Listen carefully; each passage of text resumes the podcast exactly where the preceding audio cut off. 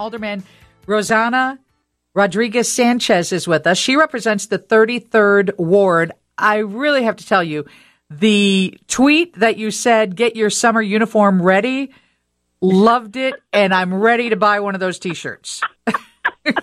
I'm glad. I, I already got mine. I'm really excited to wear it this summer. if you're if you're not clued into what I'm talking about, after uh, Fox News came to Naperville to talk about Chicago, uh, people were, especially John Williams, too, like, wait, why are they going to a Naperville diner?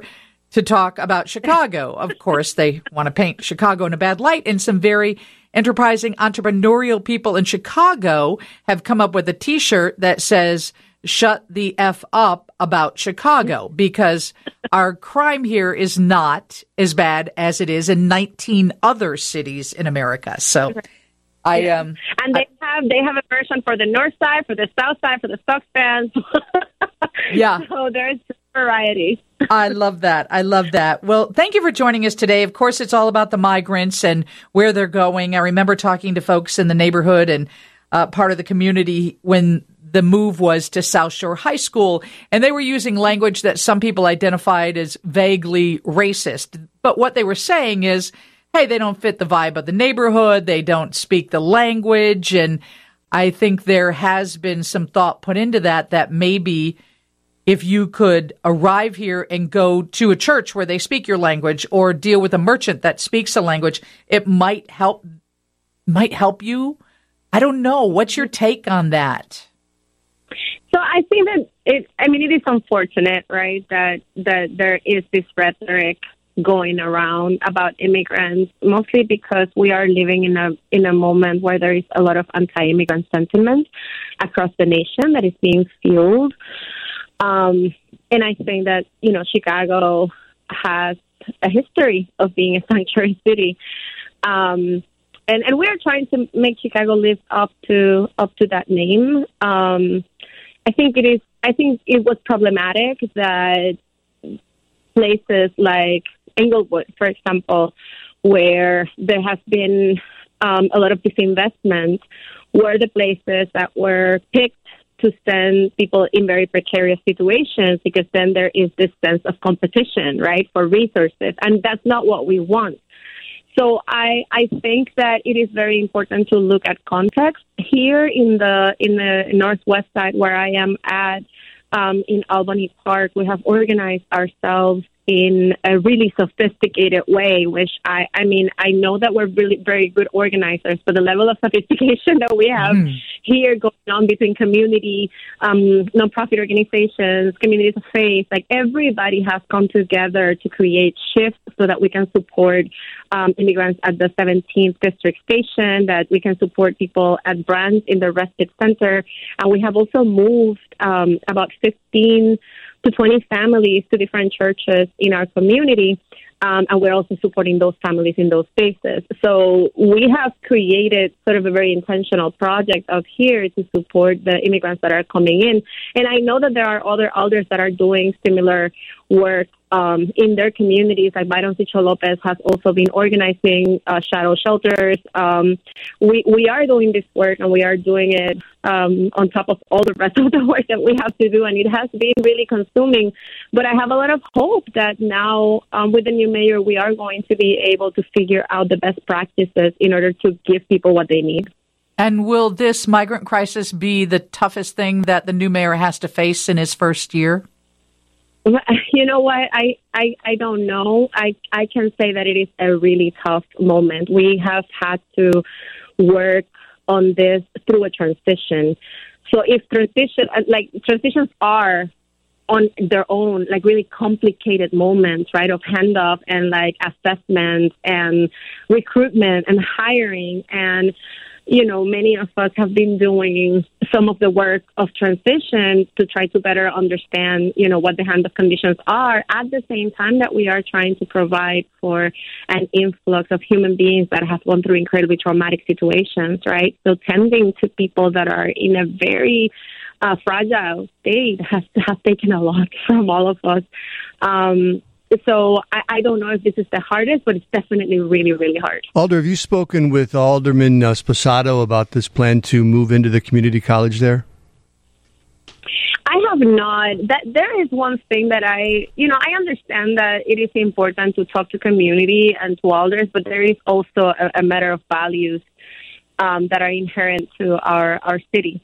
And um, when I was asked if I was okay with people moving into Brands Park as a respite center in Avondale, um, I don't I don't own the I, I don't own the park or the field house, right? I I don't even have oversight or jurisdiction over the park because that's a sister agency.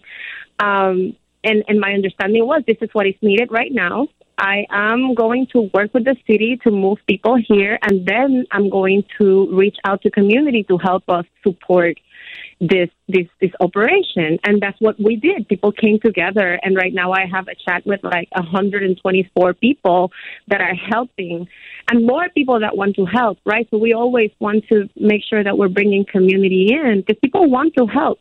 I think that the more that we make this an issue that that is sort of debatable right um, the more space we create for that anti-immigrant sentiment, and and that scares me very very much because what I have seen in these meetings is is actually really scary. I think that our community should be working together. I think that we should be understanding that that people who are coming into our city not by choice um, and in very precarious situations deserve a basic level of humanity, right? And and this idea that we need to litigate this um, makes me really uncomfortable. Yeah, we start um, we we stop when we look at the skin rather than look at the human. Yeah, and you know, and and and and. And, and the conditions in which people are coming in, you know, I think that there's so many narratives that people go to. Um, yeah, so no, I have not talked to Alderman Sposato about this at all. I know that it would take um, it would take movement by the federal government, but is there any opportunity that the migrants who are arriving in Chicago could get back to work in a in a legal manner? Because what's going to happen is yeah. if you don't allow people to work and help mm-hmm. support their family, then they're going to take jobs, you know, that pay cash, uh, maybe not the not the safest or the most effective jobs that they are suited for. Is there any chance that these folks can get back to work and start a new life here? Yeah, so we are definitely working with our partners in Congress. Um, I am in communication with uh, Congresswoman Delia Ramirez. Um, at all times, I talked to her today. I'm in, in communication with uh, Congressman Garcia, and we are definitely pushing for, for work permits for for people who are arriving because we, first of all, there's work. there is yes. work to do. Um, and second, as you are saying, it, when when people don't have permits to work, they also end up getting into really unsafe situations, right? And and are open to abuse, are open to of because people are going to try to work no matter what. Um, so so I think it is it is a matter of safety for everybody that that they get those permits, and we are definitely advocating for that. But yes, that would be at the federal level. And of course, one of the biggest arguments that you hear um, is taking care of people in Chicago those who are unhoused, veterans who mm-hmm. are suffering from mental illness, and you know where the allocation of money goes, and um, how do you how do you explain that to people who question that? Yeah, I think it, that is very disingenuous because the people who are saying that we need to take care of homeless people before are not people that are actively fighting for resources for that community. And I'm going to tell you that because I'm at the forefront of that fight.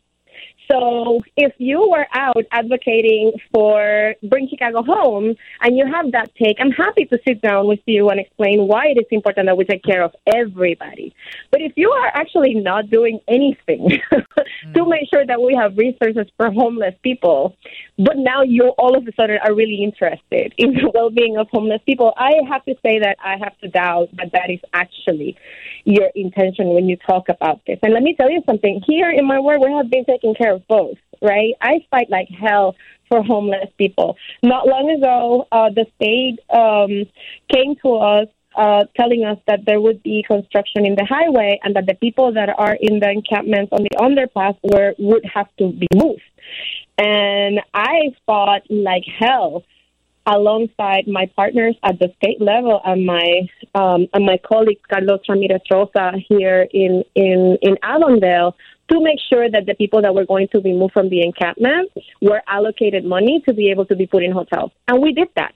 And all of those people went to hotels because I was not going to allow moving people from the only place that they call home to just, you know, to be left, to be left alone to their own devices. A lot of those people had mental illnesses. So we were able to accommodate everybody in hotels with uh, an allocation from the state and and that was something that was fought for. Um, so I am always going to fight for for for for our government to make sure that that we're taking care of everybody, and we can do that. Um, I think that it is a false choice to say, oh, well, if you're taking care of asylum seekers, then you cannot take care of homeless people. I think that we need to create the infrastructure to be able to support the well being of everybody. Yeah, and, it never needs we, to be one or the other. You know, no, everything we, needs attention. Exactly.